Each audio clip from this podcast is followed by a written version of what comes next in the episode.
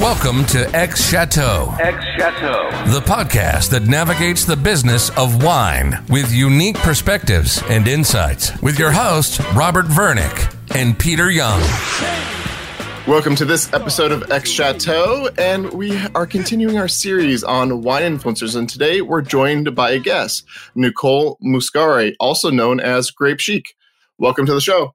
Yay, thank you so much for having me. I was wondering if you could give us a little bit about your background. Obviously, we've interacted a little bit on Instagram, and I know from Instagram Reels that you are a former dancer, and I know you were in fashion. I was wondering if you could tell us a little bit how you got into wine and what's your background. Yeah, so my background is very interesting and very untraditional. So I actually grew up dancing since I was three years old, and I went to college for dance. So I have a BFA in dance. And from there, after I graduated, I got my first job on board a Carnival cruise line.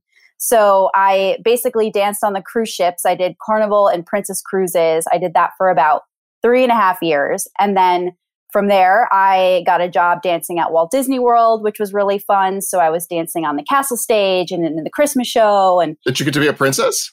so I was not a princess. Oh. I know. That was like life goals. I know. After Disney World, I went Disney Live on tour.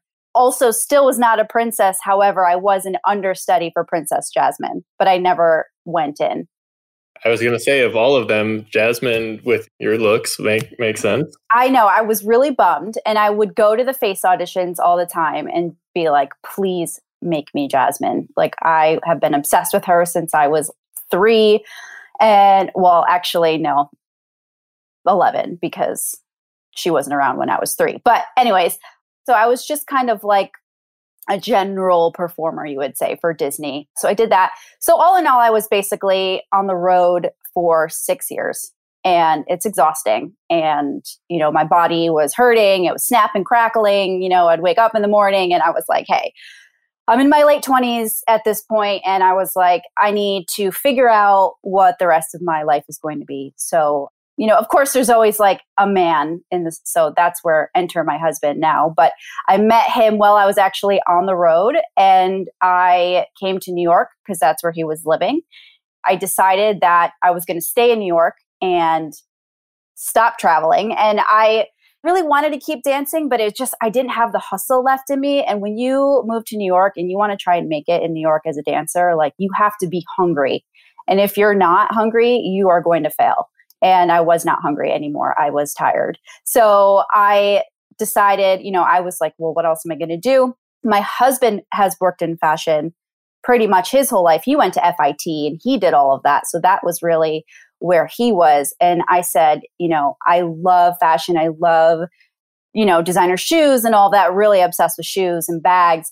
And so he was like, listen, you know, you got to start somewhere, like start on the retail floor, which is what I did. So my first gig in fashion was in sales for Moncler, you know, those great puffy jackets.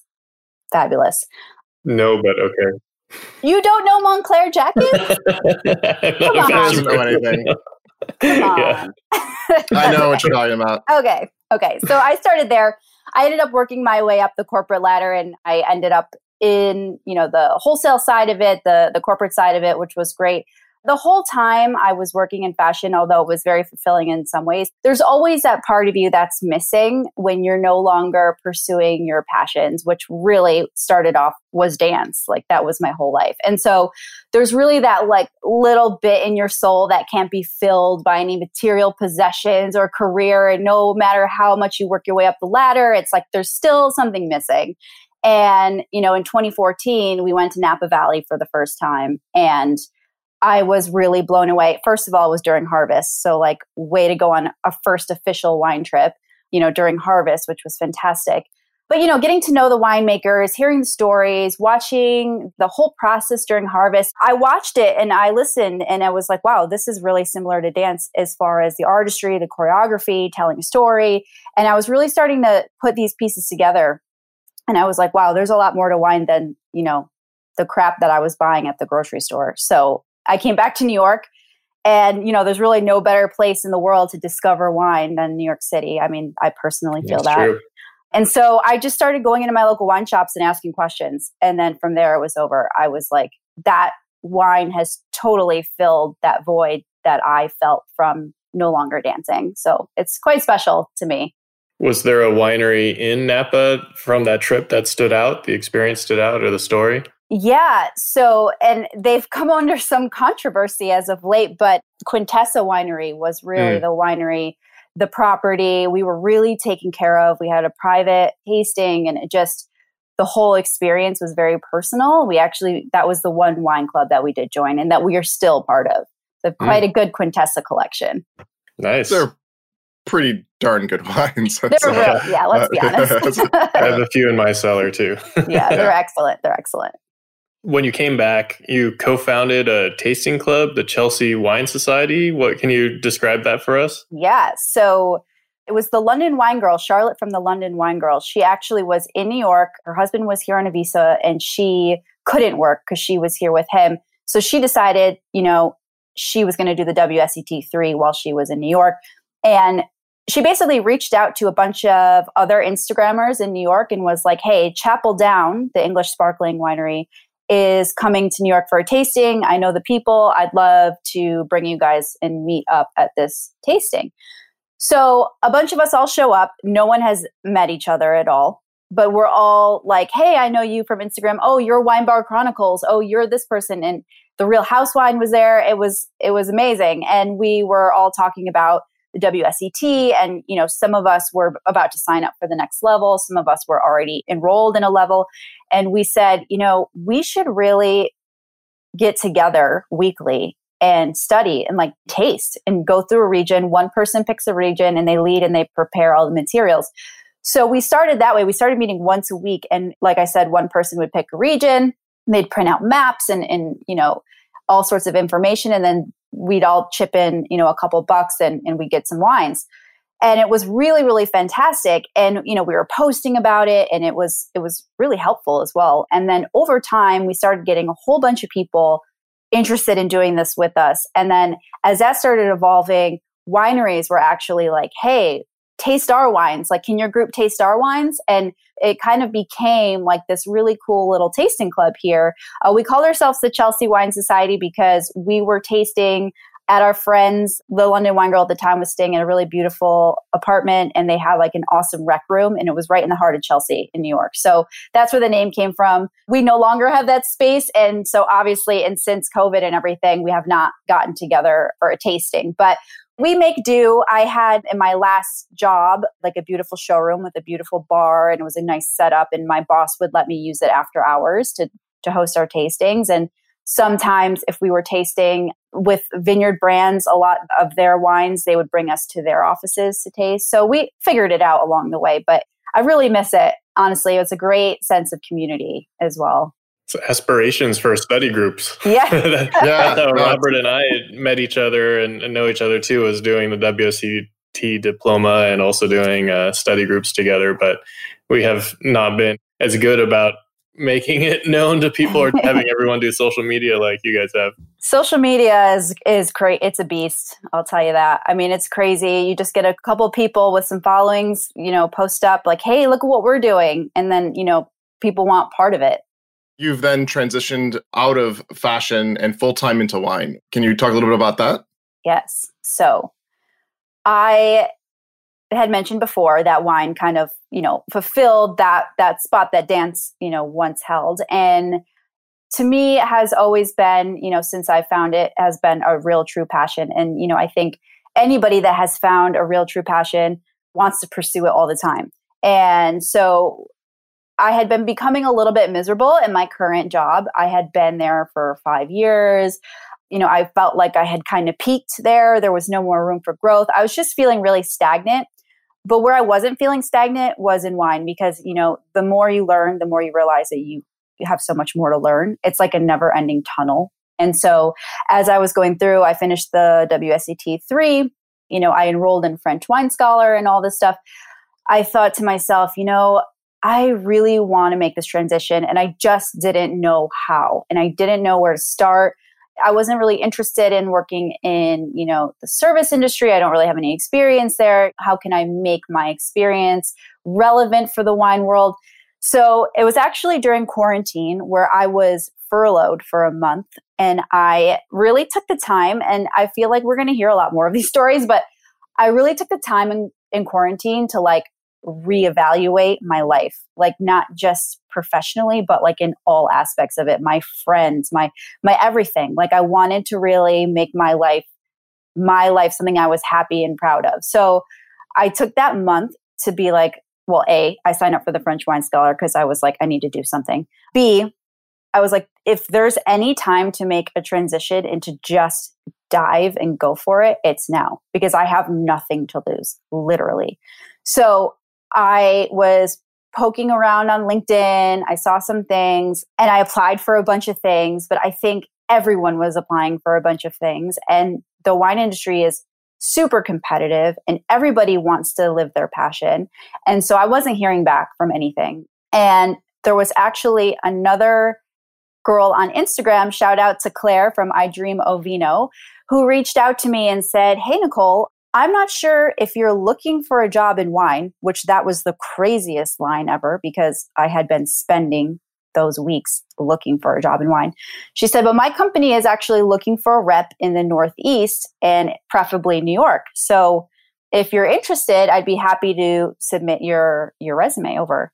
And I was like, okay. So she sent me the LinkedIn post. Of course, I had seen the LinkedIn post before, and it was for a company called Vivant, which I had never really heard of before. So I was like kind of confused, but it sounded right up my alley. They were looking for people to host wine experiences digitally. They were looking for people that were not scared of a camera, but also had extensive sales background. And what I essentially did in fashion was sales, whether starting off in retail and then moving up to wholesale. So I said, wow, here is a perfect way for me to take my sales and my professional background and take my social media stuff and put it together and, and be relevant for this job. So it ended up being for Chateau de Pommard. And I ended up getting the job and started in July. And so I basically do private client sales for the Chateau. And then also this fall, they'll be launching an interactive platform. It'll be like a members only wine experiences and wine tastings and all that stuff. So I'll be hosting experiences live on there as well. So I'm very excited.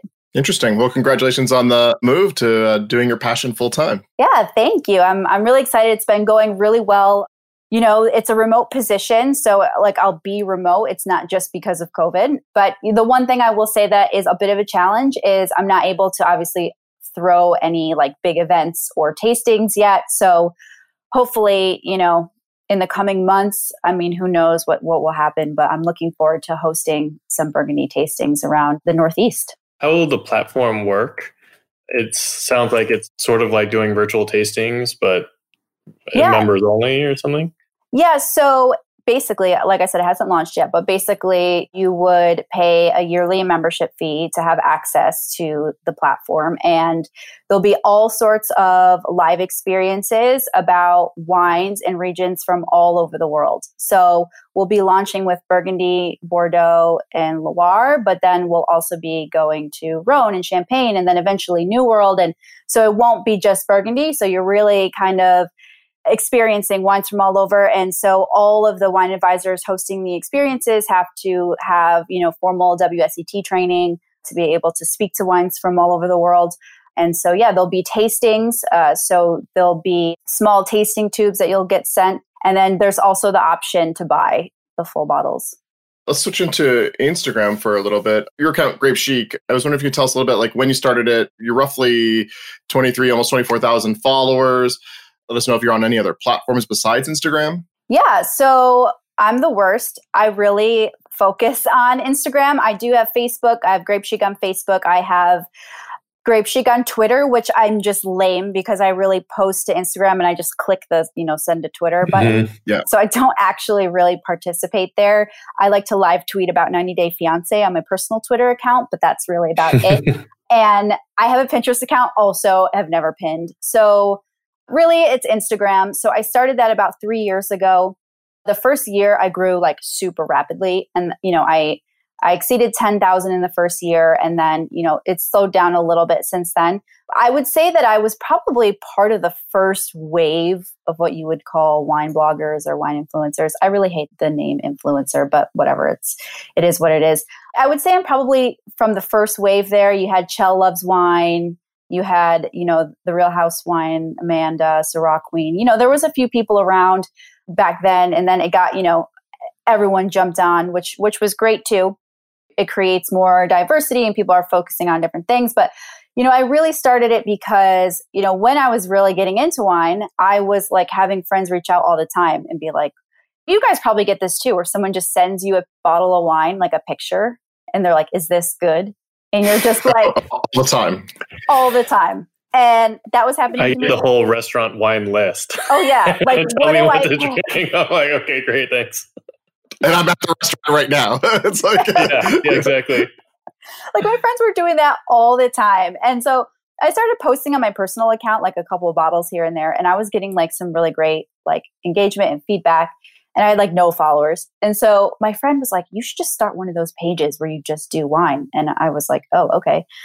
So I started that and you know, originally I wasn't even in any of the pictures and then it was a coworker that was like, "Hey, you know, you should put your face in your photos because I feel like people want to relate to somebody. They want to see who they're relating to. And so I started doing that. I noticed that the growth started really building up from there. And you know, I think a lot of it is you got to follow people. If you want followers, you have to follow people. I think that's definitely helped me grow in that first year. I followed a ton of people. I was basically, you know, you follow somebody and they're like, oh, you might also like these accounts and i was like oh, okay yeah so i followed a bunch of people um, you know engagement you have to engage with your community finding your community via hashtags finding your community via other bloggers and you know just making sure the engagement is there answering all of your comments all of your dms like all of that stuff will really really help grow your page so yeah i've, I've definitely had some really great partnerships that have come out of grape chic i've gotten to go on some really cool press trips. Super sad I wasn't able to go this year, but it's been a really, really awesome hobby and also a little bit of a side hustle. So. Part of what we're trying to do is understand how wineries or retailers, wine brands work with influencers. How would you think about them interacting with influencers most effectively? So I think that the number one mistake that wineries make with influencers is jumping in the DMs. I think a lot of people have like group chats and like weird DMs and like all sorts of stuff that gets like lost in the mix. Most bloggers will have their email right in the bio. And I think the best way for a winery to get in touch is through email and you know hi this is who we are. We're interested in in working with you. And just kind of being upfront right in the beginning like listen if this is just one of those things where you want just to send me some wine cool. But but you have to be like if you're expecting me to post then that's a whole other conversation. If you want to send me wine and say we'd love to just send you some samples you know we hope you like them or if you feel like you want to post about them you know we'd love that but you know no worries. So like that kind of stuff is fine is i think transparency is key right off the bat. I think when a winery reaches out to me i i will automatically send them my media kit which is kind of like ways that we can collaborate and kind of what that looks like price wise as well. And what are the ways in the media kit that you collaborate with wineries? Obviously there's regular posts that live on the feed and i always say like with that post i also include you know three to five stories that go along with it so it kind of like comes together. I also will do which i actually haven't really done a ton of because i need to get better with my editing but i'm also happy to do like an igtv tasting i'm also happy to do, which this came up a ton during quarantine now, which I've added live tastings on my media kit. So if you want me to talk about your wine live for 30 minutes, you know, it's this. And yeah, so I'm I'm really open. Also, I have a website. I have like another little package where I can do like a post and then also do a write up on the blog. So on grapechic.com curious on the posts that you've done. When you do a sponsored post or a paid post, do you use the in paid partnership or hashtag ad? And if so, have you seen a decrease in your engagement on those posts versus the ones that are organic? Yeah. So that's a great question because I feel like this is a hot topic and I feel like it's different for everybody. I personally find that when I do put hashtag ad, that my reach is less than when I don't put hashtag ad. So I don't know if that's just me or if that's Instagram's way of saying like you should be paying us to promote your posts and not, you know, because at the end of the day, it's all about a business. However, you know, it, it depends because there there have been a few times where like if the picture is like really amazing, it doesn't matter at all. But I do think that there have been times where that hashtag ad can work against you, in my personal opinion. Have you dabbled in the using paid sponsorship or paid partnership? Because the advantage of that is that the brand can then boost the post and pump the marketing dollars into it versus you. Yeah, so I have used that before too. I usually use hashtag ad and in paid partnership, or I won't do hashtag ad and I'll just do the the partnership at the top, uh, which is what I usually do. I think I do both. Honestly, I do both. I have noticed I did with Gerard Bertrand, and I did notice that they were promoting it from their end. And I was on Facebook the other day and I was like, oh, there's me, like coming up in things that may interest you or posts you may like. And then I had a friend that's like totally not even into wine, like snapshot the same thing with me on Gerard Bertrand. So she sent that to me. So brands do definitely use that content to help market further on their end. And you mentioned you have a blog, and I think I've seen that you also write for a few other publications. How do you see the difference in marketing impact between print and social media, or even digital print? That's a great question. So I think a lot of it has to do with SEO. Um, and I think, for example, I love contributing to the Vintner Project because A, I really like what they're doing there. And they cover really interesting topics. But also, the Vintner Project has excellent SEO. And so, if you even search, I think the words like Sancerre by the glass, I wrote an article for them like over a year or two ago. And I was still coming up on like the first or second page, my article for them. So I don't know if it's still, I haven't checked in a while, but it's really cool for me to kind of show that side of me as well. I mean, listen, it's really easy to go on Instagram and just double tap and like a photo. And so obviously engagement on Instagram, I don't want to say it's easier, but it's definitely you have a beautiful photo, someone likes it or they like the wine and they just have to double tap. And so I think you definitely do probably see more engagement on social media. But I think that if you have an article that you've written that comes up in the first few pages in a Google search, I mean, I think that in the long run, that's worth even more than an Instagram picture because that will keep generating over time. Yeah, that's the one problem with the Instagram post is that if once it clears that like week or so, its virality has dropped significantly. Yeah. It's it's almost like it dies after a while. It's like how many people are really going to go to your page and like spend hours like swiping through your feed to find, you know, it's like so if you can get a good SEO, if you get an article that does well on Google, I mean, I think that's the key to. I mean, I don't know. I haven't written an article in a while. I've been quite lazy about that. It's a different skill. I mean, writing versus the stuff on social media, it's like you're doing snackable content. So, can you share a couple examples of some of your most successful partnerships or ones that have been recurring? give some wineries some context on those. Yeah, so I've had uh, really great success with Jadot. Jadot, they always are willing to do like a giveaway. And so they're willing to partner with me. They'll give me a budget and say, listen, here's a budget we'll give you for a giveaway to your followers. You can pick whatever you want to give away within the budget. And you post it on your feed and you know we'll send you the wine we'll you know they pay for the posts and they're also covering the giveaway. And honestly, people love giveaways. Like giveaways, I've generated so many followers from doing a great giveaway. Like people will follow you for Zaltos. Like that is a fact. So give away some Zaltos and you'll get like at least 100 followers in a day. So that has been a really, really great reoccurring partnership. They're fantastic partners. I think I hit 20K a while back. You know, I wanted to celebrate it. I just reached out to them and was like, hey, I reached 20K. Like, can we partner up on something? Like, can we give something away? And they're willing to do it. I've always been very successful with them. They're also open to, you know, we did a live, we did posts, we've done different things too. So they're willing to really work with whatever you feel like you want to do. And I've also had some really great success with partnering with regions.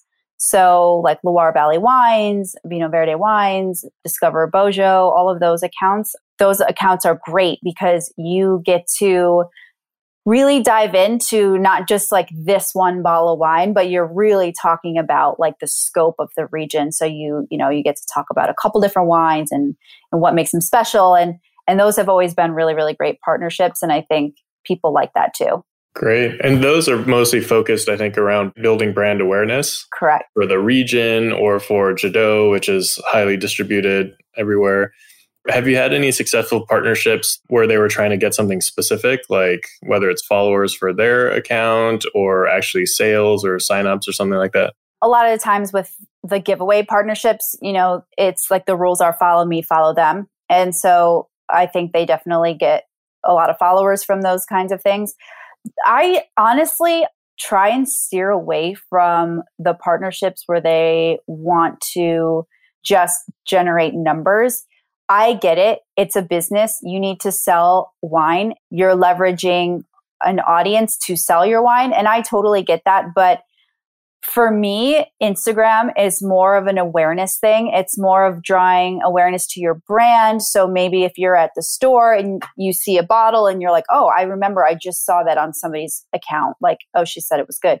I think it's more of generating that awareness. And so if somebody says, listen, my bottom line here is like, I want to make sure that this many subscriptions are, you know, sold from this post. Like that's just something that I just don't guarantee. I don't want to disappoint anybody. I don't know. I can't track that kind of thing. I mean, some people say they can, but I honestly don't know if they can either. Listen, I, I am in wine sales already. I, I don't need, you know, that extra added stress of, you know, making sure people sign up for your wine club. I just, it's not for me. So I'm happy to promote if I truly believe in your product and I like it you know, try it first. You know, we can partner and, you know, you get some new followers and you get somebody that does end up going to their local store and buying it. So I'm curious because you're now at Chateau de Pommard and you've mentioned uh, Love Jadot. Now that you're at Chateau de Pommard, is there any rules around what you're allowed to post or not post on your personal account, or is, are those totally decoupled? Can you still do things with other Burgundy producers or other Pinot Noir producers? You know, I'm totally separate. So with Chateau de Pommard, I'm an independent contractor. So I have my own blog is like totally separate from what I do with the chateau. However, of course, there are some non compete when it comes to direct competitors on my blog. Love Jadot, the page, you know, I made sure since they were such great partners, you know, I made sure that that wasn't going to be an issue and it, you know, it wasn't. So that's good. But to be honest, this is kind of funny in a way. Burgundy, I feel like, is one of the one regions that doesn't really utilize influencers at all. So it hasn't really come up as a problem. and I don't really know if they ever will. I mean, I just don't know. I mean, maybe someday, but they don't seem to at this time really, really go for that kind of marketing yet. So more to come. We'll see. Yeah. And can we get a sense just of like what are the demographics of your following? My demographics are almost quite even. I have, I believe it's 55% men and then 45 women. So it's pretty much there, uh, which are great. And then the only thing that I notice are that the women are a little bit younger. So the demographics of the women are between 25 and 35. And then the demographics of the men are between 35 and 45. So that's like a little bit different, but I'm quite happy that it's almost even. I think it's good that I am able to appeal to, you know, both sides quite evenly. And yeah, mostly from the US and the top cities, I think, are New York, Paris, London. Have you looked by country? If you were to go by, um, obviously US be the number one. I'm just curious on. uh There's a country that makes it into all of our. okay, wait. I need to check this out. United States, Italy, France, UK, Brazil. Brazil. Brazil. Brazil. Apparently, a very uh, wine loving country. Yeah, it's and a very hilarious. large population as well. So that's uh, so I was curious if we could talk a little bit about content strategy. You mentioned your demographic in terms of tailoring your, your content for your audience and in terms of uh, are there things that you are doing that you know work? Are you experimenting a lot with different content types? Like, or do you have like a playbook essentially for your content posts? So I've been quite lax this summer.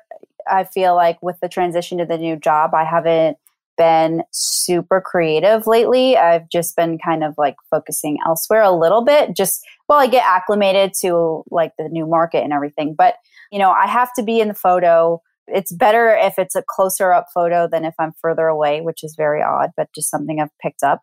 And honestly, I feel like the wine really does matter for me. Like, I know that, like, for a lot of other girls, it's just like, you know, they're all beautiful and it's like of course you like the photo but like for me if i post like a legit wine like say i posted a 2000 you know whatever quintessa i would get more likes on that than if i just posted you know like maybe just like a village beaujolais i feel like a lot of my followers especially the men i feel like are in the industry and so you get those followers that actually really know their producers. And so I think that does matter. I think the wine that I'm posting, the bottle matters. But I definitely have to be in photo and I, it definitely has to be close up. It's better when I'm obviously dressed in something trendy and um, you know my hair is done in curl maybe i mean not like the bun that i'm wearing right now and also if i'm wearing cool shoes because i feel like a lot of people know me from my shoe collection so oh. and it's been a long time since i've really shown some cool shoes so i need to get back on that train uh, the shoe uh, wine crossover is uh, is an yes. interesting uh, interesting yeah. world. I've never dabbled in the shoe wine crossover. Well, you know, I can give you some pointers if you need. exactly. So I actually um, watch most of your stories because you know, obviously the, the, algorithm. Who knows when someone I know's post will actually come up into the feed. You're very candid and very active on stories, and I noticed that's something. I'm not sure if that's just quarantine or I mean, I think you've always been since they've come out. But do you notice that you get certain people who follow you or just follow the story content versus the post content? I know there's not really a metric to track that, but yeah, I think that there are definitely a good amount of followers that definitely always follow my stories. It's hard for me to know all the time if they're really following the posts, but I definitely will get like those reaction emojis a lot from like the same people all the time. So I know that they're constantly watching my stories and maybe I don't see them really comment on my posts. So it's an interesting crossover there. But yeah, I like to be candid on my stories. On my feed, sometimes I can be like, you know, a wine nerd. And, you know, sometimes I'm just in the city, I'm doing something cool, which is great. And, you know, I feel like everybody always showcases their like best moments on the feed. But like, life is also not about those moments. So I like to really show like some of my day to day. If I'm frustrated about like yesterday, I was getting heated about my Bordeaux studies and like why things have to be called a certain way to be white or red. You know, I was like on stories, like venting about it. So I like to just be real on my stories and just, you know, not that I'm not real on my feed, but like I said, just the day to day, because I think people really relate to just like, hey, like I'm a wine nerd, but I also have like a regular uh, work, you know, I have other stuff going on. I have a husband, you know, blah, blah, blah. So, you know, people also like to connect to just the regular stuff too. Right. Makes sense. You mentioned WSET and your Chelsea wine tasting group, and you mentioned also French wine scholar. You've done a different education. How has that helped you in your blogging and actually connect with wineries? Has that made a demonstrable difference? Yeah, absolutely. I think that the more wine education you have, the absolute, I mean, without a question, it adds so much value to all of the content, whether it's a post or a story or a blog post or whatever it is. You know, when I first started Grape Chic, I didn't have any formal training at all. And so if I go back to the beginning and read what I was writing in those posts, I'm like, oh my gosh, this is like embarrassing. So I think having that formal education really provides so much value to your content. I mean, people know and people will call you out on your BS if you are spewing it. So it's, you know, if you really are serious about this and you want to connect with wineries and you want to, you know, introduce wines and wine regions to your audience, you have to know what you're talking about. And so the WSET has definitely given me all the tools. I mean, obviously, I'm not a diploma. I would love to start that eventually, but it's a huge commitment, as you guys, I'm sure, are familiar.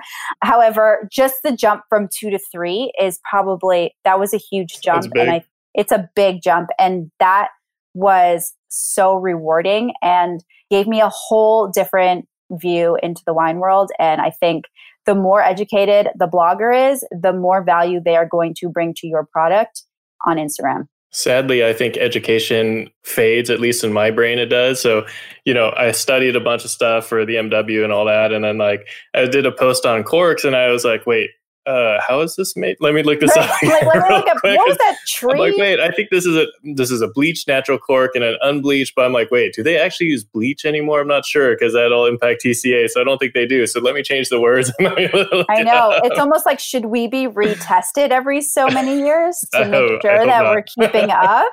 that would not go well for their numbers. no, it wouldn't so, how frequently do you do sponsorships and paid posts with different wineries or wine brands? I do them quite often. I mean, not a ton. I'll do maybe a couple a month. I think over quarantine, I was actually doing a lot, which was great. I think that a lot of the brands that had a great marketing budget for events had all this money that they were like, well, now we can't host this event you know, in New York, mm-hmm. and I'm not sure if it's the same in San Francisco. I mean, I would think maybe yes, but in New York, especially, brands throw events all the time. And so mm-hmm. I would be going to like three or four events per week. Like I'd be exhausted at work. I'd be coming with my eyes like half open. But, and so all of that budget for events basically was like, well, you know, why don't we partner on, you know, we were going to do this event, but we're not doing it. So let's partner on a post or let's partner on a live. I think the lives really took off. As you guys know, I would open up my phone and there'd be like 25 lives going on at once. I was like one of them. I definitely think during quarantine, the partnerships really picked up. And, you know, since then, I've done a few here and there. I just did one few weeks ago. Actually, just did two a few weeks ago. I worked with a champagne brand and an, a wine app, which is quite cool. So, yeah, I mean, they trickle in. I also think that I personally am being a bit more picky choosy about what I'm doing. And so I'm realizing that you know, while I again am getting assimilated with my new job, that, you know, these things take time. I need to try the product. I need to like get my husband to take the photo, edit the photo, you know, come up with the caption, do all the stuff.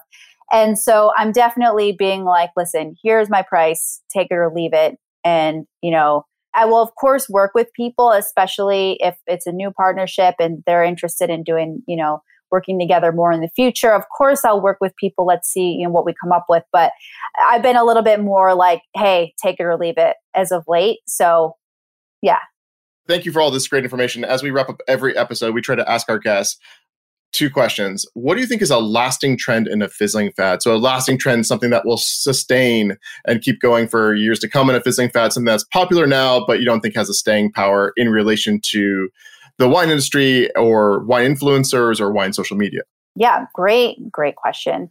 So I think that in the wine industry in general and the digital space, I think that a lasting trend are the the Zoom seminars. So, you know, they're advertised all over Instagram. And I think that what you get with a Zoom seminar is you get more visuals than opposed to a live. I'm kind of like, I'm really over the lives. And some people are like, oh, lives are a lasting trend. I personally don't think they are. I think people are over them. Like they might click into it and then check out really fast. But I think that the actual Zoom seminars where you can go on and you get a whole presentation without having to leave your home, like these are the kinds of presentations I would get when I would go to Morrell or I would go into the city and go to a fabulous wine tasting. I'm really getting that at home with these Zoom things. And I think that as the weather gets colder and Lord knows what's going to happen, I think that that's something that's going to stay. And in terms of a fizzling fad? Fizzling fad are lives to me, Instagram lives. lives. Okay, got it. Awesome. Well, thank you so much. I really appreciate your time and yeah, all thanks. your insights. Yeah, thank you guys so much. It's been so much fun. Thanks for joining us. If you loved this episode of Ex Chateau, we'd love for you to subscribe, rate, and give a review on iTunes or wherever you get your podcast. Until next time, cheers.